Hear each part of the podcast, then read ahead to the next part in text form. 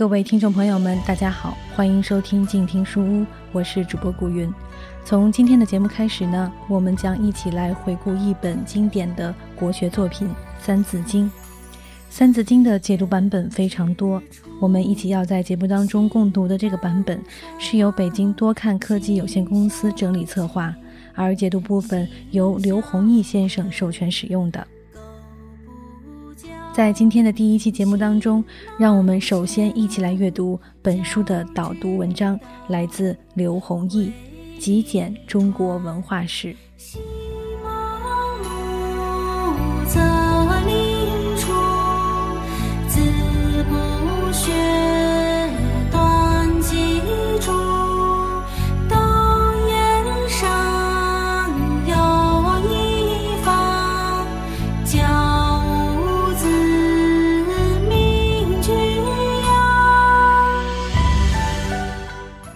字经。百家姓、千字文合称三百千，是我国传统启蒙教育的第一书，知名度极高，可以说是家喻户晓，无妇孺不知。其中《三字经》为首，称为经；千字文殿后，称为文。在综合难度、知识水平、文学素养等方面，自然是千字文的要求高。没有一定的文学基础和文化程度，千字文是既读不懂，也欣赏不了。从时间上看，《千字文》成文于六朝时期，出现的早；《三字经》成文于南宋末年，直到元朝才开始流通，真正流传开来已经是明清时期的事了。从顺序上看，历来是《三字经》第一，《千字文》殿后。其中的道理，一是先简后繁，这很好理解；而就是经与文的根本区别。经者，经于大道。是天下车马行人经行的通衢，引申义就是规矩、原则与方法。自古以来，圣贤人的话叫做经典，因其讲述的是亘古不变的宇宙真相，是放之四海而皆准的真理。《三字经》既被称为经，又被千古传颂，这就非常耐人寻味了。千字文是用一千个不重复的汉字编缀而成的一篇韵文，辞藻华丽，语言优美，文学价值极高，历来受到文人墨客的喜爱。三字经则不然，它字有重复，词无藻彩，既不讲究对仗，语言也不甚优美，但他朴实无华，用极简洁通俗的白话讲出了亘古不变的大道理。因此，三百千中最难理解的是《三字经》，最难讲的也是《三字经》。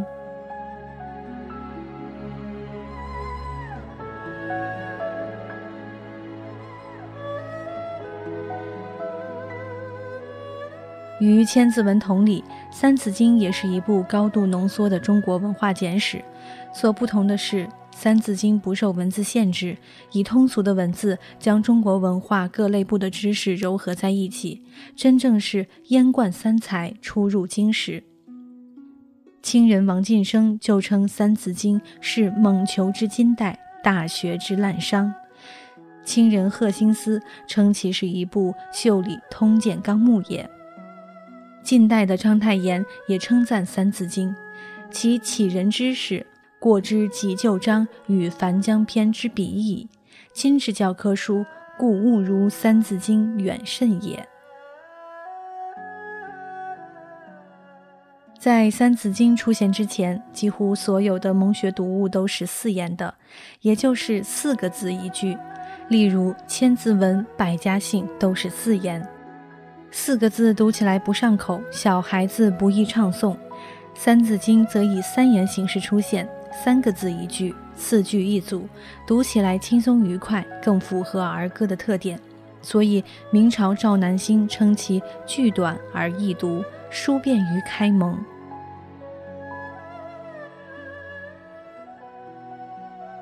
我们现在见到的这个本子是清朝王相，也就是王晋生的训诂本。王晋生是清朝康熙年间的学者，他训诂的正是王应麟的原本。王应麟是南宋人，《三字歌诀》原本的历史部分只截至到宋朝为止。所以王晋生训诂的历史部分也只讲到宋朝为止。随着历史的发展，各朝代都有人对《三字经》不断的加以补充。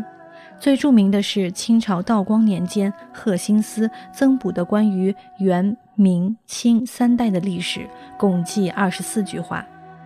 中国的正史是二十四史，辅以清史稿也不过二十五史，所以《三字经》的历史部分也就到清朝为止了。《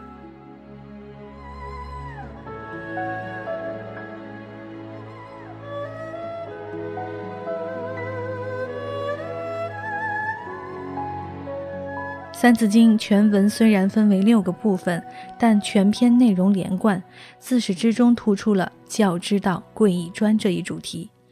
六个部分均是围绕这一主题的展开，体现了作者完整一贯的教育思想。第一部分谈教育的意义和重要性，第二部分强调教育的内容和顺序，第三部分讲授基本的文化常识。第四部分介绍代表中国文化的重要经典和读书的次第。第五部分是中国通史纲要。第六部分谈勤奋刻苦是接受教育的基础。可见《三字经》是一部教育专著。传统教育的根本是要教人化性、立命、明道、行道，也就是怎样做人。有成人才有成事。不会做人，就不会做事。韩愈诗说的第一句话就是：“师者，所以传道授业解惑也。”传道就是帮助学生化性立命，教授做人之道。见闻觉识的知识传授是次要的。所谓有余力则学文，没有余力宁可不授业，也要先传道。学生不化性，老师不会放你出山。你硬要走。老师就将你除名，这不是老师存心与你过不去，而是真心要对你负责任。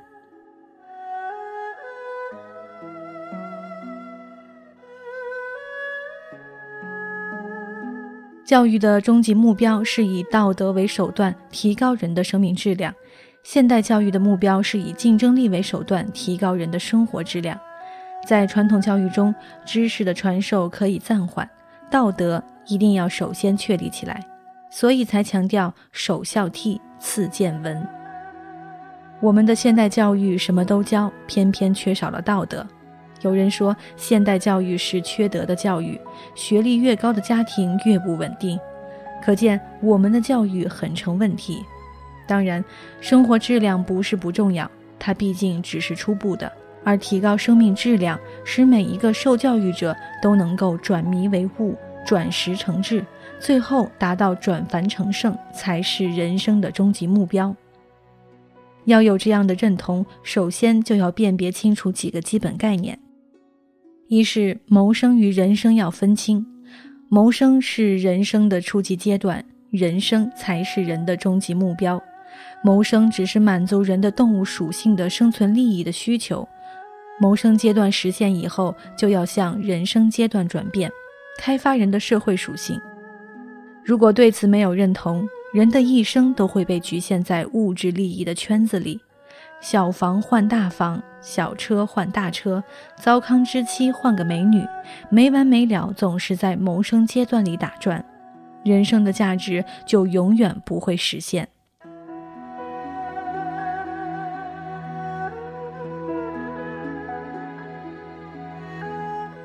二是事业与职业要分清，职业是你的饭碗，可以喜欢，可以不喜欢，它与你的事业并不矛盾。你的兴趣所在，你的爱好与追求，你一生奋斗的目标才是你的事业。事业在多数情况下是不赚钱的。古今中外的大家，无论是大艺术家还是大哲学家，都是死了以后才值钱，活着的时候苦得很。职业与事业能合一最好，如果不能一致，就要用职业来养事业。事业之志一旦定下来，就义无反顾地走下去，否则将一事无成。三是知识与学识要分清，知识是通过见闻觉知逐渐积累起来的常识，学问是将知识具体落实到生活当中去，用所学到的文去修正自己的心身行为，变化自己的气质。如此有文有画，方为有文化。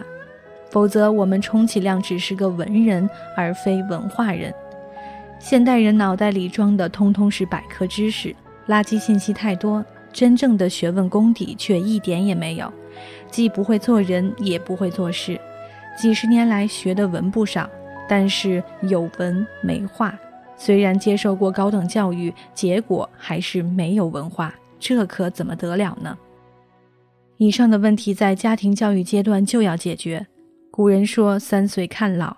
儿童时代的幻想和理想是一个人一生事业的课题，以后的知识积累都是围绕着这个幻想和理想展开的。步入社会就是为实现这一理想而奋斗。人缺少的不是能力，而是想象。没有臆想就没有天开，没有幻想和理想的人生一定是平庸的。人没有理想就没有根，没有追求就没有进步。没有事业，就没有办法圆满你的人生。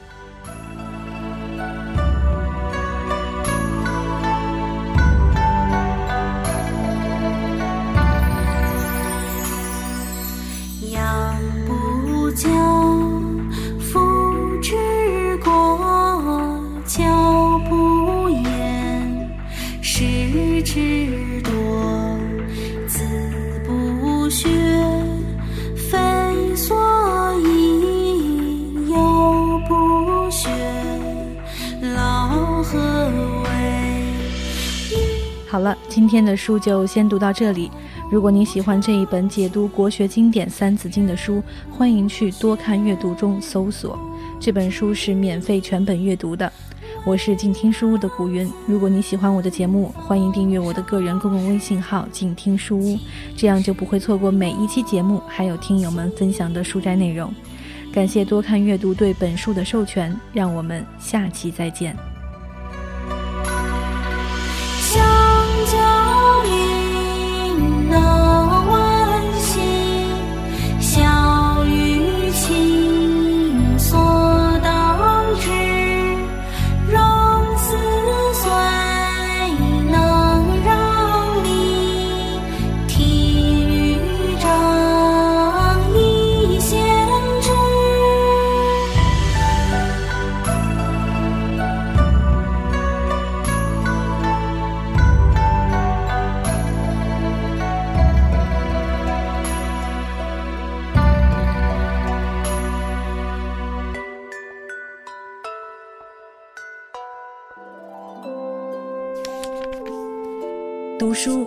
我们了解世界的方法，也是我们每天最好的娱乐。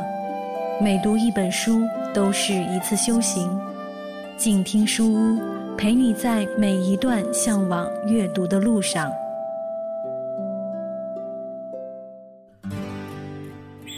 远方自由的雪山，我们要走多远？在沸腾的世界中，哪里有长满苔藓的清泉？在一世枯荣的树下，你是否看过日落时金黄色的海？漫天飞雪的时刻，你愿意和谁围坐在炉边，谈谈心事，聊聊天？公众账号搜索“静听有声工作室”，很期待在那里和你相遇。